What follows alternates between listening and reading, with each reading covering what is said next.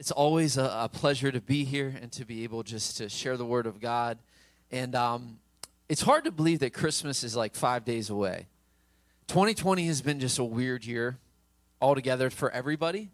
And to think like that Christmas is coming, it's like I'm excited for it, but I'm like, because the year has just been so long, but uh, it, it's like it took forever to get here, and now it's it's to be here soon. And so I hope that you are ready for that. And some of us probably have our Christmas shopping already done.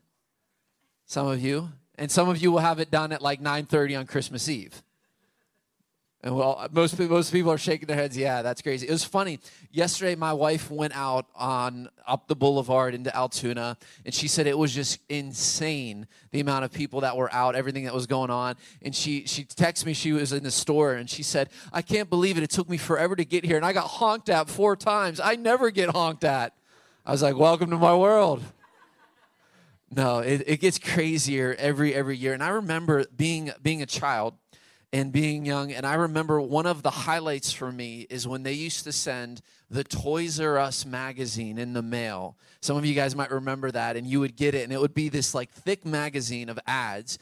And uh, my my parents would always be like, you know, go through and like circle a few things. I think I would circle something on every page just like you would just go wild with the sharpie and you would go through and you would see what the, the toy is of the year and, and what the gift is that everybody wants this year. And you would kind of go through and, and map your way through this toys r us magazine saying i want this and i want that. And you know and there was there was always the hottest toy of the year whatever it would be whatever you could get.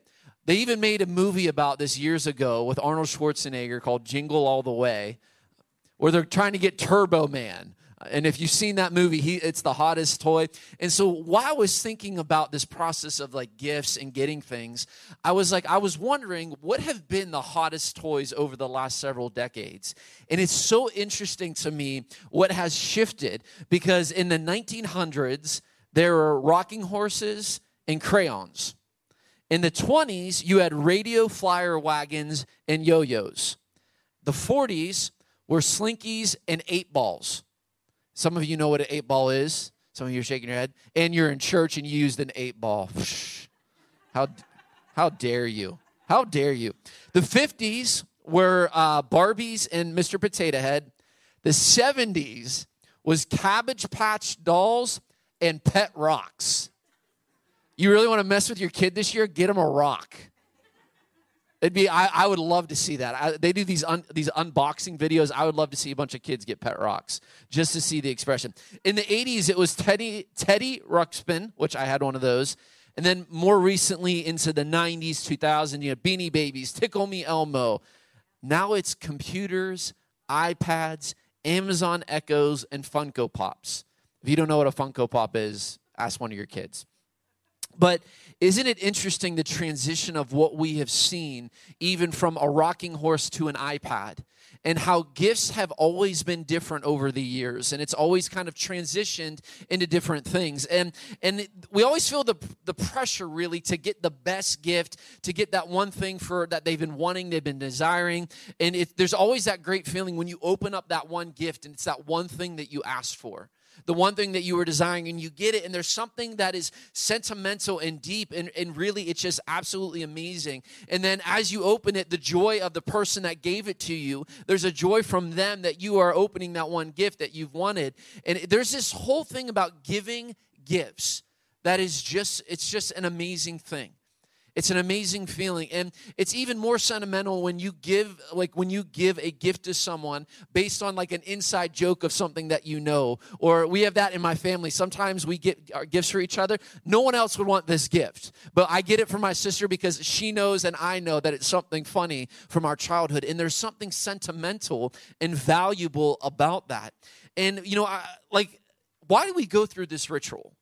Why are gifts and giving things even a, a, thing? Like, where did this even come from? How did this even start? Like, at what point did did, you, did this happen? Did a caveman give a pet rock to the cave woman? Like, I, I don't know where this all started and all this happened, but giving gifts has been something culturally that has always been in tradition and opening them whether it's on christmas or your birthday has always been something that's been remarkable and as I begin to think about this process of giving gifts, it really struck with me that as Christians, we are constantly having this opportunity to give a gift. See, as Christians, the one thing that we can consistently give each and every moment of each and every day is the gift of worship. And I want to talk a little bit about that this morning the gift of worship. But it's probably not what you think as the gift of worship. Uh, so, when Jesus was born, Jesus was born into this world as a savior of mankind. But remember, Jesus was born as a baby. It wasn't some really, it wasn't some like supernatural thing where, uh, uh, you know, a big light shined down and everything exploded and all of a sudden Jesus walked out. Like this was a very normal birth of, of a baby to a mom and a dad. I mean, it's a very it was a very normal thing, despite the fact like he was born in a manger, he had angels that were there, all those things. Yeah, that's the remarkable signs that Jesus came. But into this world, Jesus came like any other baby. It's funny to think about that Mary and Joseph had to nurture Jesus just like any other child. They had to feed him. They had when he was hungry, they had to put him to bed at a certain time. Jesus probably had to take naps. Just saying. You know, and, and as the birth of a child, as he was as he was born into this world, it was it was a very normal cultural thing for people to give gifts as well. But when you study the Gospels and you study the story of Christmas, Joseph and Mary, they weren't they weren't from an affluent family. They weren't rich. They didn't have a lot of stuff. They didn't have many of these things. But oftentimes in this culture, gifts being given was very important. And we see in Matthew chapter 2 that Jesus, when he was about two years old, he received gifts that weren't normal gifts that you would give a baby. And I'll talk about that this morning. So in Matthew chapter 2, verses 1 through 2 and then 9 through 11, it says, Jesus was born in Bethlehem in Judea during the reign of King Herod. And about that time, some wise men from eastern lands arrived in Jerusalem, asking, where is the newborn king of the Jews? We saw his star as it rose, and we have come to worship him. After this interview, the wise men went their way, and the star that they had seen, the east guided them to Bethlehem. It went ahead of them and stopped over the place where the child was. When they saw the star, and they were filled with joy. They entered into the house and saw a child with his mother Mary, and they bowed down and worshiped him. Then they opened their treasure chests and gave him gifts of gold, frankincense, and myrrh. According to most scholars, they believe that Jesus was two years old at this time. That's that's roughly the time. So Jesus didn't just show up in the manger when, or the wise men didn't just show up, or the magi as we know them, because they we usually call them the three kings. But what they really were, they were three magi that were scholars, that were that were these men that were truly were wise. They were educated. They were intellectuals. They studied the time. Obviously, they were very smart because they understood the stars. They understood what all of that meant, and they have been looking for a certain star that would be a symbol that was talked about in the Old Testament prophetic prophetically pointing to Jesus. So these magi went on this journey to discover where Jesus is. And it says, when they came to the house, they saw Mary with Jesus and they bowed down and worshiped him. Think about how wild this scenario is. A lot of times we read things in the Bible and we, we need to bring it into reality. You, you see Jesus, he's hanging out with his mom, probably maybe in the kitchen, and they're baking something or playing, and all of a sudden a knock on the door, and three of these, these wise men with this entourage of people show up at the door and begin to bow down to your two year old. Your two year old probably just had a temper tantrum. But yet, here comes these three magi that bow down to this two-year-old and begin to worship him.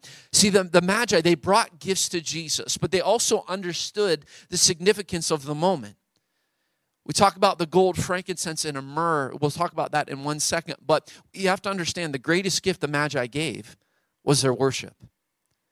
It says it twice in the scripture. They came to seek to what? To worship him. When they found him and they bowed down and they what? They worshiped him now, the gifts that they brought were very different than what you would bring a normal child gold, frankincense, and myrrh. And I don't know if you if you know this, but the gold is the most common out of all the three. We still understand today the value of gold.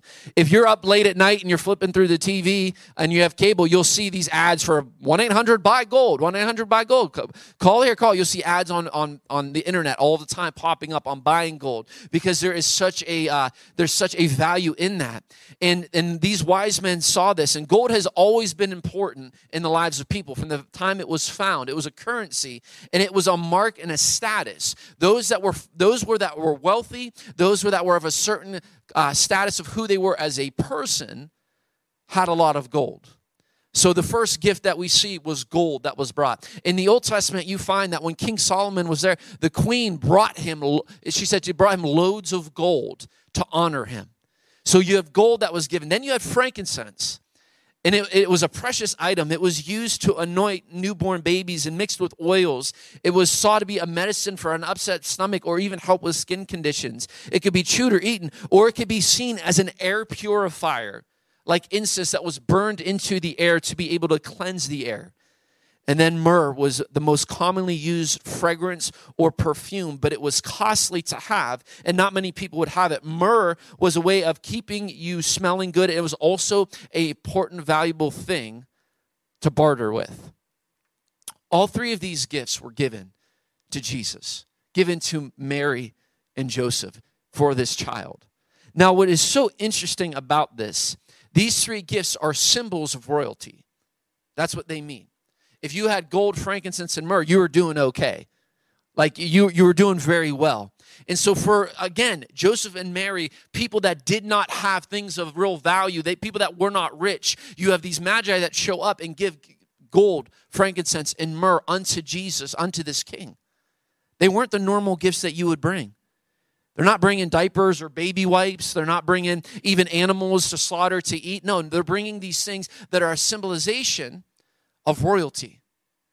Now, if you really, really want to get into this and the, the intricacies of this, there's an amazing study that you can find in the Old Testament when the Jews would go along and they were traveling with Moses. They would oftentimes have to construct their tabernacle. And inside their tabernacle, you find three things gold, frankincense, and myrrh in the most holy place, you have this holy place of worship where the most holy, where the priest had to go in and be purified before he would enter into the holy place to worship God. You would find that the whole thing is outlined in gold. The altar is outlined in gold. The walls are outlined in gold as a symbol of the value of this priest going into worship. Then he would take frankincense and myrrh and he would cleanse the entire inside of the temple to make sure that the place of worship was a place that was purified and honorable.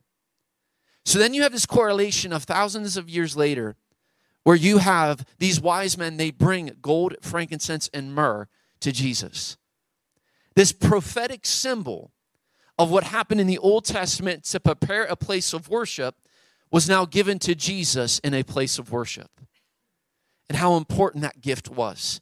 And so we see this when we study, and, and it's and it's amazing to understand that during even Jesus, during the minute the time of ministry, there are several times when Jesus is ministering in the in the New Testament as he's in his 30s, he's traveling and ministering, people give him gifts. And what's so interesting is each gift that is given to Jesus is something that symbolizes a form of worship. If you jump into the New Testament in John chapter 12, verse 3, you have this, this interesting thing where Mary takes a 12 ounce jar of expensive perfume made from the essence of what's called nard, and she anoints Jesus' feet and wipes his feet with her hair. And it says, Then the house was filled with the fragrance. So he's in, Jesus is doing ministry. He's in this house with Mary, probably Martha, and some of the other disciples that are around. And during dinner, all of a sudden, this woman comes in. She breaks a bottle of perfume on the feet of Jesus. Now, remember back then, they weren't rocking boots. They weren't, you know, wearing Air Force Ones. No, you had, you had basically flip flops, or you had sandals, or you had nothing on your feet. And everywhere that you're walking is dirt. And everywhere that you're walking, you oftentimes had to clean your feet before you entered a house. So this woman begins to take the place of a servant, breaks a bottle of perfume over Jesus' feet, and dries his feet with her hair. And we look at this and we're like, this is a wild story. Like, this is crazy. But again, it's a it's showing that this perfume that this woman had bought would be about a yearly wage thing for her. It was one of these things that she probably saved up over and over again to be able to buy. And the perfume was only used in, in very important times to back then. It, did, it wasn't like every day you spritz them on and you go out the door. No, it was very important that you use it at, at a certain place that had a type of importance. But here in this story, we find that it was so important in this moment that she worshiped Jesus that she breaks the perfume at his feet. Why? Because it wasn't about the perfume, it was about the moment of worship. It was about the moment of the validity of the value of saying, This is what this is all about. See, Jesus valued her, but then she also valued Jesus. Jesus was her life. She gave something in order to show, like, hey, I'm giving you something of value to say that I, I love you so much, positioned at his feet. The only position people that would be at the feet of anyone were servants or slaves. But yet you have this woman who was a follower of Jesus that valued the relationship so much. And so to worship him, she literally broke that perfume bottle and laid it at the feet of Jesus. And we see all throughout scripture in Luke chapter 10, we see again, we see Mary is found sitting at the feet of Jesus, listening intently to what he is saying, what he is teaching. See, Mary understood the, how the significance of who Jesus was enough to take every opportunity to sit at his feet and worship him. And we're not talking about Jesus, like Mary, the mother of Jesus. We're talking about a woman that was broken, that found freedom. And so she would consistently worship Jesus, sitting at his feet learning, giving things of value that meant so much to her. And so I'm looking at all this and I'm seeing how Mary gave that which was so much of value in worship to Jesus. I look at these three magi as they give what is so important to Jesus, these gifts that are expensive, that have a lot of value. But as I'm reading this, I'm seeing the most beautiful gift and the recognition they give to Jesus is worship, is what worship is. And I begin to think about this concept of really is the worship that I give to Jesus of value? Do I give Jesus the valuable worship that I know I can offer him? Or do I give cheap worship to Jesus? See, every one of us knows what it means to kind of be cheap sometimes. Like we know what it is to be like, you know what, we're not gonna we're not gonna buy the valuable thing, we're gonna buy the cheap thing. We're not gonna go with the Coca-Cola we're going to go with the true value brand. We're, going to, we're not going to go with this. We're going to go with that. We all know what it means to be cheap and, and, and to say, hey, you know what? We're going to do this and we're not going to do that. And sometimes I truly believe that we get so caught up in this relationship with God sometimes that we take it for granted. That in moments of true worship that are calling for our value, we give cheap worship. Ah, well, I'm just going to sing the song and raise my hands. Oh, I'm just going to read the read read my little devotional today because I have to. Oh, you know, I got to pray before I eat. And we get in this mindset of this out of obligation of giving God true cheap worship rather than true valuable worship. Because worship is so much more than lifting your hands and singing a song in the beginning of service. It's so much more than coming to an altar at the end of service and lifting your hands. And as I begin to just look at this and I begin to see this act of worship, I begin to think about how your worship to God is through your tithe and offering that you faithfully give to the church. Your worship that you give to God is by loving others as you love yourself. Your worship is living a holy and righteous life. Your worship is by giving your best effort in anything that your hands touch. Your worship is doing the best that you can at your job and having integrity and character and honesty through what you do. Your worship to God is being eh, understanding the importance of any life that's entrusted to you. Your worship by God is being obedient to what scripture says. Your worship to God is giving yourself as a living sacrifice that is holy and pleasing to him. See, we got to understand that true worship is not just singing a song, but it's living a life. It's living a life that is holy and pleasing to God. It's bringing the most value out of how our Christianity and how our relationship with Jesus is, how much it really means to us. To have this understanding that we get to go and worship the King of Kings and the Lord of Lords. Is it something that we value? Is it something that we hold near and dear to our hearts? Is it something that is so much of value to us that in that moment we, we get that appreciation of, of giving a gift to God, of worship? That same feeling that we give to our child when they open up that gift that they always wanted, and that, that joy and emotion that comes inside of you, is that same, is that the same when you worship God? Is that the same feeling that you get when you give the gift of worship? And what's so interesting about worship and, and how we live, it's something that is an incense and a fragrance unto God. See, frankincense and myrrh were something that had to do with a fragrance. It had to do with the smell of things. You ever walk into, oh, I'll tell you, I go to youth camp every year. I walk into a middle school boys' room, there's a smell that comes out of there that is, oh, I wish I had some frankincense and myrrh. I just smother all of them in it. But there's a smell that when you walk in, it literally hits you in the face. Or when you walk into one of the stores that have all the candles and you walk in and your sinuses clean right up. We all understand the significance of that, of the fragrance of something. There is a fragrance of something that stinks, but then there's a fragrance of something that is beautiful. The Bible says that when we worship God, it is a fragrance that rises up unto Him. And it's not just the singing of songs. See, the fragrance of worship is when you're living each and every day in your relationship with the Lord, sold out, loving God, loving people, doing, doing the right thing because it's the right thing, doing, living a holy and righteous life. Why? Simply because the Word of God tells you to. It's being honorable in your job. That's a fragrance that goes up as a form of worship. It's being obedient to, to being the best parent or best husband or best wife or best step parent or whatever it is. It's being the best of that. When you do that, the fragrance rises up into the Lord. See, we have to understand that the greatest gift that you and I have to give is not something that we pull out of our wallet or our purse, but it's something that we sacrifice our life with and say, I'm giving all of this. Because being a Christian is about being all in. It isn't about being just halfway in between this. It's really being sold out and being contrary to what the world is. And I, will be honest, I'm seeing a shift in culture where we're seeing the blending of, of so many things into, the, into Christianity that just doesn't fit. We're accepting things that should never be acceptable. And we're becoming, we, we have this mindset, oh, that's just the way that it is. Oh, it's just the signs of the times. We cannot allow the excuse of what is going on in culture to be acceptable into our Christianity if it's not acceptable to the Lord. But so oftentimes that's what we're seeing. And that's when we begin to enter into devaluing the worship that we give to God, the cheap worship that we give. Only doing this half in and not wholly sold out for this.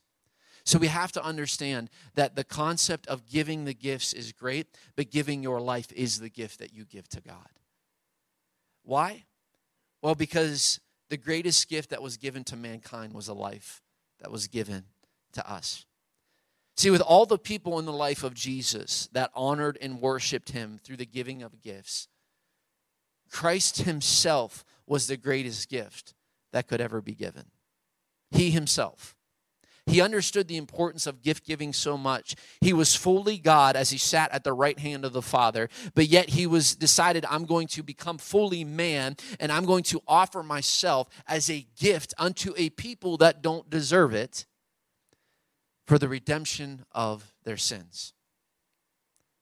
Christ came in the form of a baby and he was in a manger like that, right, right here that was behind me. He didn't show up born in a Hilton. He was more born in like what people believe is a cave where animals were eating and probably didn't smell good and probably didn't look right, but that's where Jesus was. And God had to sacrifice his only son in order for us to be looked upon as righteous. So think about this God had to give the gift of his son Jesus to be devalued so that we could be valued taking the sin of all of us upon himself so that we could be we could be righteous and clean. The gift of god giving to us the one and only son. He gave it so that we could look, be looked upon as righteous and then enjoy eternity in the presence of god. There's so many other gifts that God gives us the gift of mercy and, and of grace, and all of these things are so amazing. But can I tell you that all of the gifts that we need are in the gift of Jesus? Jesus literally embodies all of the things that we need. Who he is, his character, his person. When you read scripture, how he interacts with people, we need to study how he interacts with people so that we can understand how do we interact with people? How do we do this? See, the gift giving and the gift of concepts is highlighted in Christmas because this is when we give the most gifts. It's when we go crazy and we usually spend more than we normally do. We budget all year round so that we can splurge on Christmas and we can give people gifts and do all that type of stuff. And we give it to our family, our friends. Some of us, some of us, your, your love language is gift giving. So you buy everybody a gift. It's highlighted in Christmas. And so in this season, what could be more important than to highlight the understanding that the greatest gift we give is worship? The greatest gift that we can give to Jesus is worship.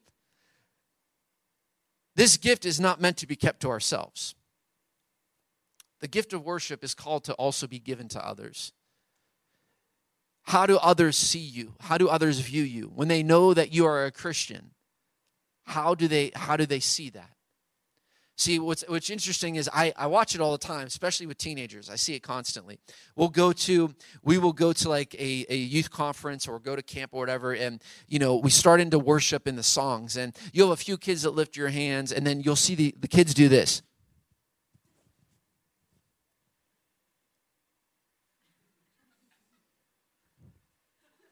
Like literally, it's like you see you like I, I watch it. and I laugh all the time because I'm literally watching when teens get together. You see one kid worship, two kid worship, and they're all looking at each other, and then next thing you know, they're all lifting their hands and they're all in worship. Why? Because worship becomes contagious.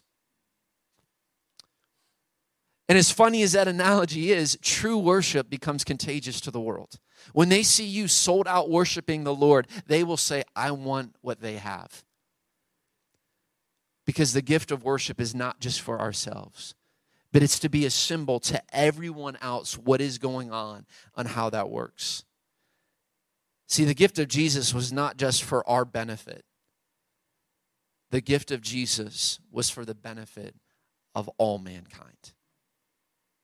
Because Jesus is for everyone, everywhere, at all times. So, the biggest question I have for you this morning is when you are giving a gift of worship, what are you giving? What is the value? What is the assessment on the worship that you give? Are you giving a worship that is valuable? Are you giving a worship that means so much to you?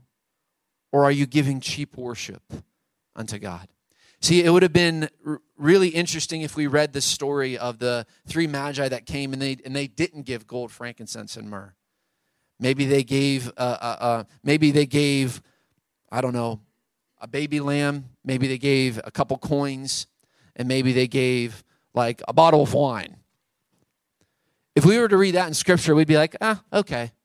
It really wouldn't mean much to us because those are things that we're like, ah, okay, whatever, that's what they gave. But when we read they gave gold, frankincense, and myrrh, and then we understand the value and how important this really means, it blows our minds. And we're like, wow, this is amazing. This is this is crazy that these these three guys gave this. And and why? Because there's valuable in the there's value in the gifts that are given. There is value in the worship that we give unto God. True value that is in this worship that we give unto God. But what is it that we're giving? And so, if you could just take a moment this morning and bow your head and close your eyes.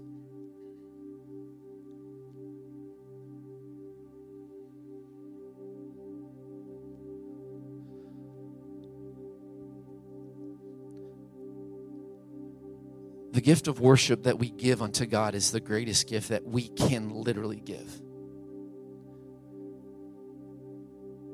And sometimes we do give cheap worship. We give a worship that is cheap and we give a worship that in the moment really doesn't mean anything to us. We're just doing it because we have to. What begins to happen is this cheap worship begins to be in every aspect of our relationship with the Lord. So, beyond lifting our hands, we live a life in a Christianity that is more defined by just the label rather than the value in what we really do in worship to God. And I can't think of a greater season than the Christmas season to reevaluate our walk with the Lord and say, I want to do this differently. I want to give my life as a sacrifice that is holy and pleasing and is the greatest act of worship. 2020 has tested us to the to like the core of who we are. But we have this opportunity in 2021 and further on to give every moment of worship to God a value. We can assign the value by just saying, I am selling out this year more than ever before. And so this morning, I just really want us as a, as a church, as a community, as, as a body, for each and every one of us just to make a commitment. To say, from this point forward, I will give value in my worship. From this point forward, I'm not going to take it for granted that, oh, hey, yeah, it's great to be a Christian. No, I'm going to seize every moment as a moment of worship. And it's going to be the most valuable moment of my day. It's going to be the most valuable thing that I have. And it doesn't matter if you're the youngest person in the room or the oldest person in the room.